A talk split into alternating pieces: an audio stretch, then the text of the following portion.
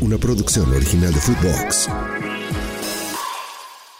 Bienvenido a La Sombra del Fútbol, el podcast con las mejores exclusivas y que revela lo que no sabes del fútbol mexicano. ¿Cómo están? ¿Cómo están? Qué gusto, qué gusto que nos sigan acompañando. No olviden darle cinco estrellas, cinco estrellas en cualquier plataforma, en cualquier lugar donde nos escuchen. La sombra del fútbol cumple 200 episodios, 200 episodios y muchas gracias a ti por escucharnos, por estar con nosotros. Eh, mucho, mucho, mucho tiempo, pero hoy, hoy de verdad estamos de manteles largos, sacamos la vajilla de plata, sacamos los cubiertos caros. ¿Por qué? Porque tenemos un gran invitado, un, un delantero que yo creo, y no es porque esté aquí, lo he dicho siempre, aquí y en otras plataformas, tiene madera de ídolo. Y tener madera de ídolo creo que, creo que es un cargo extra. Ídolo no cualquiera. Buen futbolista tenemos muchos, grandes futbolistas también, pero ídolo, cuidado, cuidado porque, porque hay madera por aquí. Santiago Jiménez, primeramente agradecerte por estar en la sombra del fútbol. 200 episodios cumplimos hoy y te agradecemos que seas el padrino. Espero hayas traído la champaña este, eh, y los canapés para disfrutar como debe. ¿Cómo estás, Santi? Hola Rubén, muchas gracias primero que nada por la invitación en este episodio tan especial. En serio, te lo agradezco mucho. Y muchas felicidades por llegar a los 200 creo que episodios. Así que nada, vamos a, a charlar un rato. Gracias. Oye, Santi, yo, yo, yo soy de los que cree, de los que cree que tienes madera de ídolo. ¿Por qué te digo esto? Y no es porque estés aquí, siempre lo he dicho, incluso cuando colaboraba con tu papá, platicábamos eso. El ídolo conecta, tiene otra tesitura, es decir, tiene, conecta con la afición, independientemente de los colores del aficionado. Ídolo, ídolo, ídolos tenemos pocos en el fútbol mexicano. Cuauhtémoc Blanco para mí ha sido el último ídolo del fútbol mexicano. Un, güey del que lo quieres, lo amas o lo odias. O sea, no hay medias tintas y yo veo que tú conectas mucho con la afición. Tienes ese, ese imán, ese, ese, ese feeling que pocos tienen. No sé si tú te has dado cuenta de ello o ya lo has visto o te lo han dicho, pero si es así es una responsabilidad extra, ¿no? Muchas gracias por tus palabras, en serio muy agradecido por eso. Igual también creo un poco que esto viene un poco de la mano de Dios. Eh, ya dirás tú que, puta, siempre meto a Dios y no sé qué, pero creo que no, no, no, cada Que viene mucho de la mano de Dios por el tema de que Él me ha hecho, en, en pocas palabras te lo digo, aparecer en momentos donde, eh, donde son importantes, ¿no? Y entonces, eh, hablando tú de lo que uno conecta con la gente, eh, yo creo que viene más por el tema de que siempre he sido muy apasionado con lo que hago y, no solo intento jugar fútbol, sino que lo vivo, lo vivo el fútbol y lo vivo como un aficionado más también. Entonces yo creo que eso se identifica mucho a la gente y les agradezco también por eso y por todo el apoyo que, que he recibido de ellos. Y al final creo que también la pasión de, del ser mexicano es, es, una pasión muy grande porque somos Oye, en esa parte de aparecer en momentos importantes también hay que tener cierta resiliencia para soportar los momentos que no son tan importantes, ¿no? O todo momento es importante, pero los momentos de aguantar, aguantar, aguantar. En tu, en tu carrera, en tu, en tu, en tu trayectoria, poca, mucha, has tenido muchos momentos de esos, ¿sí? La fuerza, la fuerza interna es, es, a veces la más poderosa, no es esta fuerza leonina que todo mundo tiene que de repente tiene que explotar en los momentos. Santi Jiménez, ¿en dónde sacas la fortaleza? ¿En dónde están los pilares de Santiago Jiménez? Independientemente de Dios, la familia, ¿en dónde están los pilares, los pilares que sostienen a Santiago Jiménez?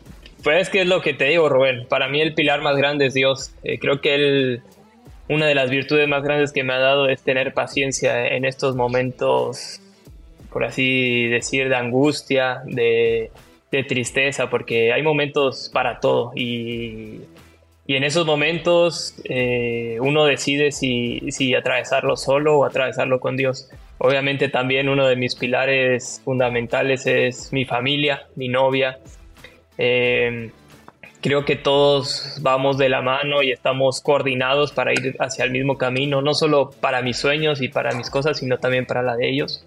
Eh, hemos sido un equipo y, eso creo que es un pilar donde pase lo que pase, creo que es muy difícil que, te mueva ese, porque si el pilar está fuerte, creo que es difícil que alguien, que alguien o algo te mueva. Es que es, que es, es, es, es, es poco usual en el fútbol y en, y en la vida misma, ¿no? vas a cumplir, tienes menos de 23 años, ¿no? Entonces, me parece que, me parece que encontrar eh, el punto de, maduración o, de madurez, de equilibrio, ¿no? De ver hacia dónde es lo que quieres, ¿no? Es, es difícil a esa edad.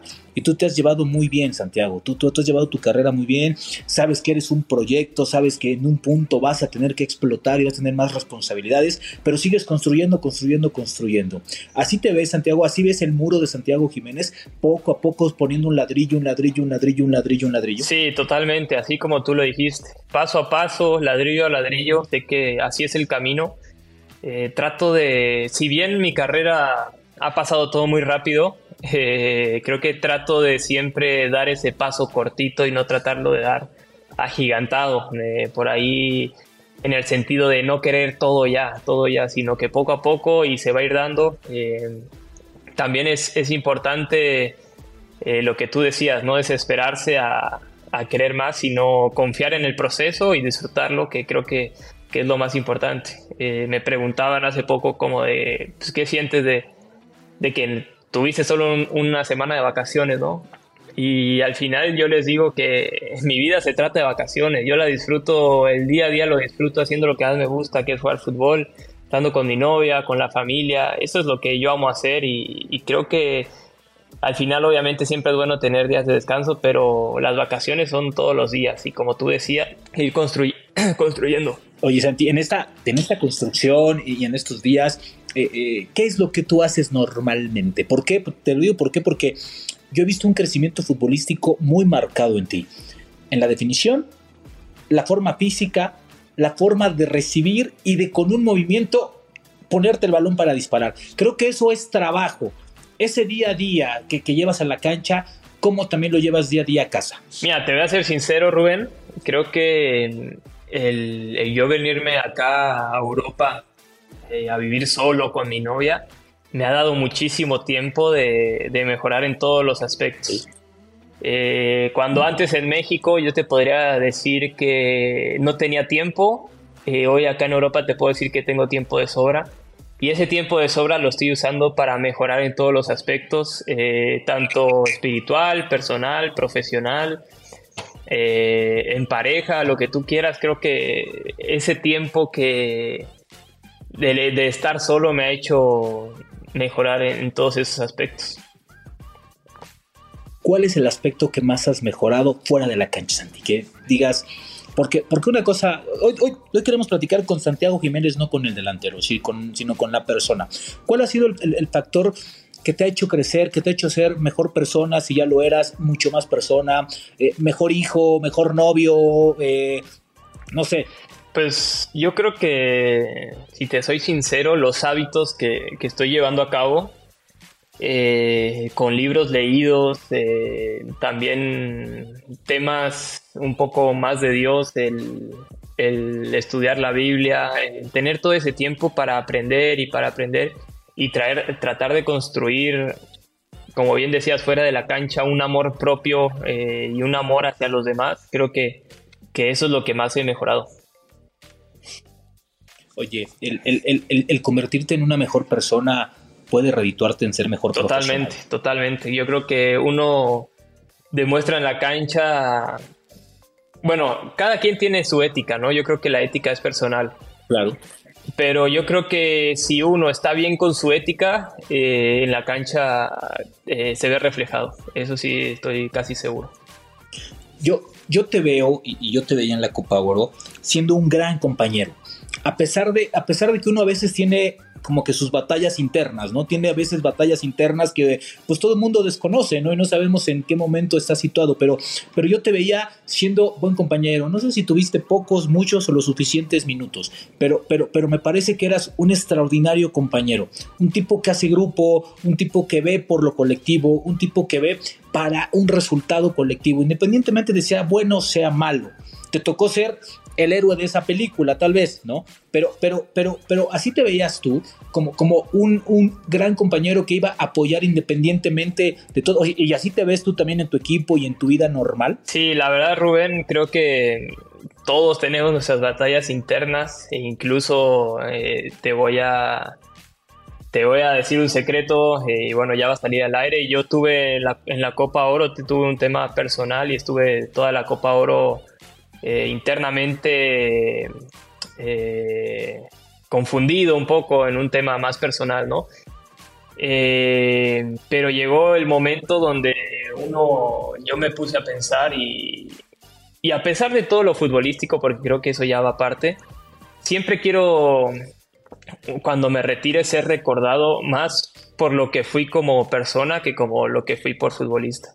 Y quiero que el día de mañana eh, cualquier grupo en el que esté eh, diga como de, bueno, este, este, esta persona sí, sí se mataba por nosotros y, y, jugaba en equipo y no individualmente. Creo que eso, eso para mí es, es mejor que a que digan que fui buen futbolista y todo. Obviamente me gustaría hacer las dos y creo que van de la mano, pero siempre trato de ser el, mejor compañero y, trato de, ganar cosas colectivamente. Creo que, que eso es uno de mis principales metas en, en el fútbol, porque el fútbol es un juego colectivo y no es un juego individual.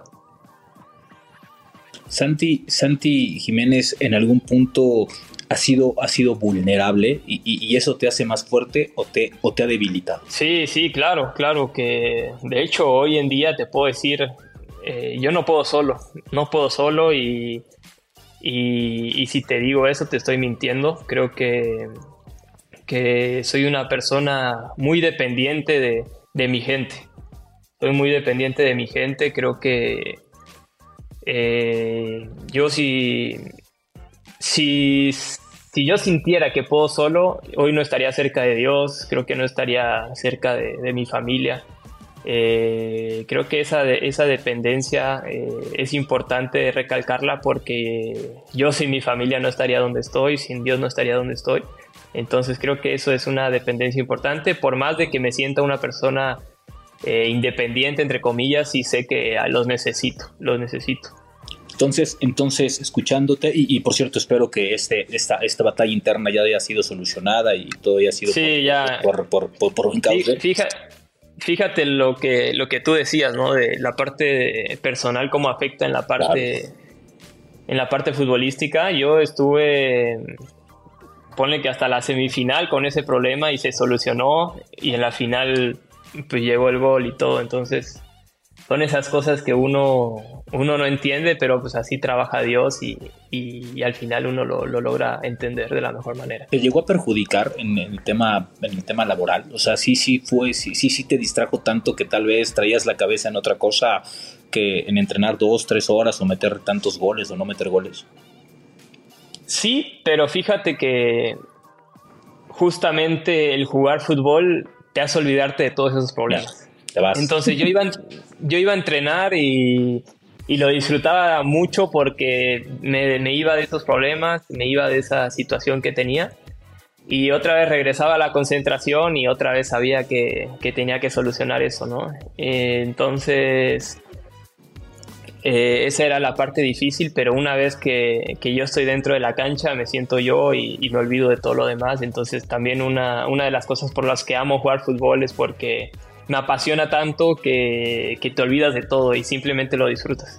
A veces, a veces confundimos, a veces confundimos y, y, escuchándote lo que me respondías hace, hace ratito o lo que platicábamos, a veces confundimos el valor de la humildad, ¿no? A veces creo que la humildad no es dejar de hablar de nosotros, sino hablar más y ver más y ver más por los demás, ¿no? Eh, escuchándote, creo que lo tienes muy bien fundamentado.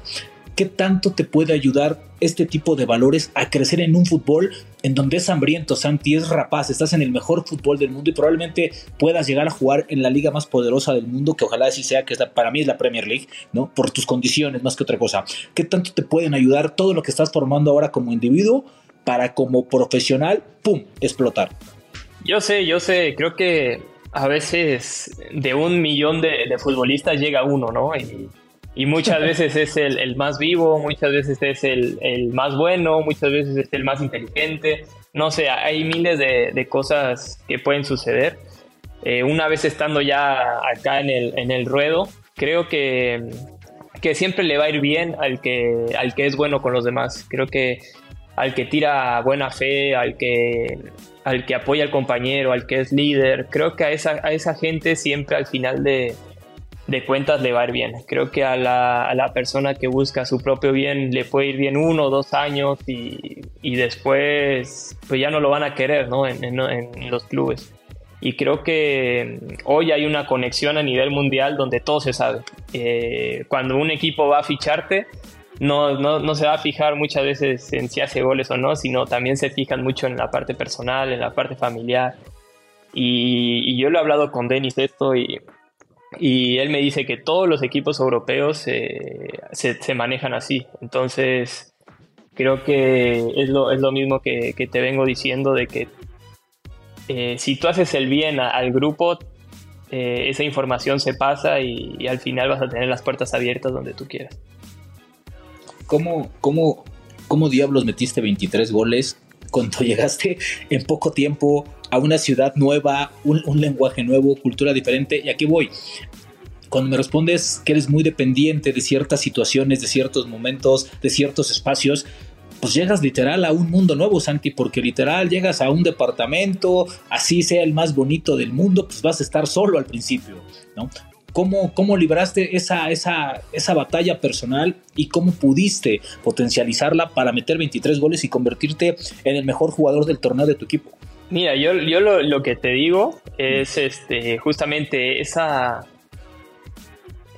ese, ese momento de estar solo en otro país, en tu departamento, tienes que buscar la manera de, de sacarle fruto, sacarle jugo a eso. Eh, creo que uno claro. no se va a quedar estando solo tirado en el sillón, sino que yo eh, en la interna me dije a mí mismo, eh, voy a, voy a mejorar en todos los aspectos. Entonces me armé mis rutinas, me armé mis hábitos, leí libros, eh, eh, iba a entrenar doble turno, eh, tenía todo el tiempo del mundo.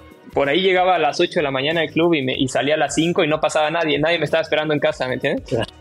Claro. Eh, de hecho, las personas que amo estaban durmiendo, entonces eh, esa, esa yo creo que fue la ventaja de, de venir a Europa, el crecer en, en todos los aspectos y, y, siéndote sincero, estando en México, eh, hay tanto amor y tantas ganas de estar con, con la gente que amas, de estar eh, haciendo lo que te gusta, porque en México obviamente ya uno tiene a sus amigos y todo, que por ahí no le das tanto tiempo a tu profesión y a, y a, y a, lo, y a lo, personal. Y creo que ahora eh, cuando estás solo es cuando más tiempo le das. Y creo que este también es, es un año de transición eh, y así lo, así lo tomo. Creo que este año quiero mejorar en todos mis aspectos para que en un futuro que forme mi familia y todo ya esté bien, eh, bien yo mismo. Para, porque siempre es, eh, he dicho que si tú estás bien, le, los demás les puedes dar ese amor que, que, tú tienes internamente. Claro, claro, estando, estando bien ese es distinto. Claro. Santi, ¿qué es lo más complicado de dejar la zona de confort? ¿Qué es lo más complicado cuando dices, hey, güey, viene un brinco importante en mi carrera, pero tengo que dejar ciertas situaciones? ¿Qué es lo más complicado de dejar una zona de confort? Uf, qué pregunta. Yo creo que la comodidad. Eh, la comodidad de, de decir, si te pones a pensar, eh, en la mayoría de las cosas sales perdiendo, ¿no? Entonces sí. yo creo que esas, esa es la, las cosas de, de, no tomar riesgos. Al final yo sí me quedaba en México, sabía que iba a mejorar mi contrato, sabía que iba a estar al lado de mi familia, sabía que estaba con mis amigos, haciendo las rutinas que hacía siempre, pero esta es la parte de, tomar riesgos y, seguir sus sueños, que creo que para mí es lo más importante en la vida, el tener un propósito, el seguir un sueño y aquí lo estoy armando, eh, estoy tratando de armar ladrillo por ladrillo, como tú dices, junto a mi familia, junto a mi novia. Y trato de también no armar eh, solo mis sueños, sino también de complementar los sueños de otros, que en la parte de inspirar, en la parte de, de apoyar, eh, de comunicar, creo que todo eso también es muy importante para mí. Y como te decía, lo futbolístico viene aparte, pero creo que mis sueños están en el fútbol y, tomar este riesgo para mí era muy, muy importante. tienes, tienes un contrato hasta el 2027 que firmaste hace unos días, lo cual es importante, que no quiere decir que te vas a tener que quedar o que vas a tener que quedarte, porque hay que ser honestos. Me imagino que en este momento la gente que te lleva pues tiene el teléfono encendido porque ha de recibir muchísimas opciones o, posibilidades de crecimiento, posibilidades. ¿Qué es lo que busca Santiago Jiménez como profesional si es que no va a estar en Telleno? un club importante, de renombre o algo que te pueda ayudar a seguir creciendo como futbolista y en un futuro convertirte en el delantero titular, porque yo soy de los que creo que va a ser el delantero titular en el 2026 de la selección mexicana. Muchas gracias, Rubén. Este, ¿qué busco yo? Mira, una cosa es lo que uno busca y otra cosa es la realidad. Y la realidad es que, obviamente, si no me quiero eh, a un escalón, ni mucho, ni mucho menos, pero creo que hay pocos equipos eh, que pueden pagar eh, lo que hoy en día por ahí Feyenoord está pidiendo, ¿no? Que son los equipos de la Premier y equipos grandes de, de las otras ligas, que, y esa es la realidad. Creo que hoy no hay un salto a un equipo medio. Creo que ya el salto sería a un equipo que pueda pagar esas cifras. Si, si te estoy, si te soy sincero. Y como bien dices, hoy acabo de renovar eh, sin ninguna necesidad. Creo que el club eh, estoy muy agradecidos con ellos porque mejoraron mi contrato sin ninguna necesidad, porque yo tenía contrato hasta 2026, ¿no? Y y me agregaron un año, obviamente mejoraron el contrato y estoy agradecido con ellos, pero como bien decías, eh, eh, Feyenoord es un equipo vendedor y es lo que busca, el, el poder venderme en algún momento, eh, sea ahora, sea en un año, sea en dos, creo que si la oferta es adecuada, creo que se hablará y, veremos qué pasa. A veces, a veces, y, te lo pregunto así, eh, y, no, y no quiero faltarte al respeto profesionalmente, pero a veces cuando llega el club importante, a veces también hay que estar preparado mentalmente, ¿no? No, no, no solamente es que traigas un palmarés de 23 goles, sino también hay que estar, hay que estar preparado mentalmente y fuerte para ponerse las del Real Madrid, las del Barcelona, las del Manchester. Es decir, son equipos importantes que pesan y que si allá tenías 15 cámaras, aquí vas a tener 200 y a 200 países siguiéndote.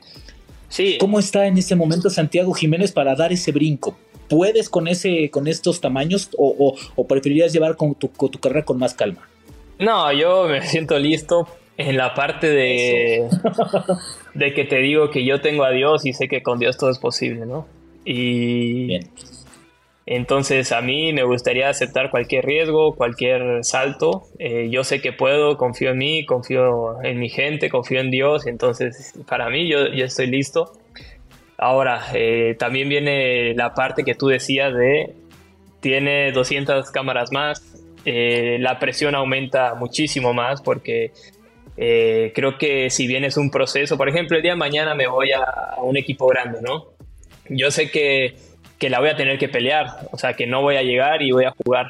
Pero ¿qué pasa con la prensa? No, pues va a comer banca, va a comer banca, que ha sido lo que ha, lo que ha pasado con muchos futbolistas, ¿no? Y no ven esa parte de que uno a veces tiene que pelear por un lugar, pero, pero si en mis manos va a estar eh, y, me, y, me, toca salir, eh, obviamente lo principal sería pelear y creo que pelear por un puesto y después ganarse un lugar.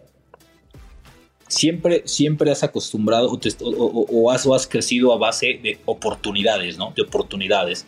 Y a veces las oportunidades, por más que las ganabas, se te negaban. En Cruz Azul era así, e, en el Feyenoord también, ¿no? Al principio fue así, en selección ha sido así. Entonces, creo que hoy, con una oportunidad, pues te la vas a tener que comer toda, ¿no? Sí, la vida es de oportunidades y no solo en el fútbol, también en tu trabajo, tú lo has de saber mejor que nadie. Sí, sí, y, y, también la otra es que a veces el, tren no pasa dos veces. Y, y, si hoy estoy en este momento, como bien decías, que hice 23 goles y, todo eso, uno nunca sabe qué puede llegar a pasar mañana. Entonces, si no, si no agarras esta oportunidad, eh, no hay siguiente, no hay siguiente, ¿me entiendes?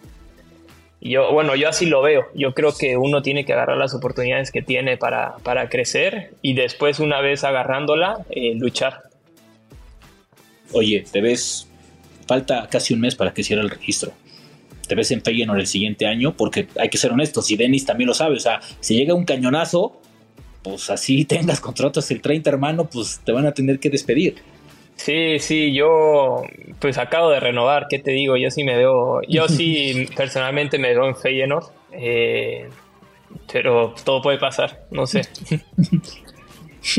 Oye, Santi, ya para cerrar y agradecerte esta, esta charla que, espero que también te haya, te haya agradado, porque creo que aparte fue el tiempo rapidísimo, lo cual que estuvo bastante. Pasó, pasó rapidísimo. Eh, eh, sí, pasó rápido. Oye, en, selección, te la voy a preguntar así.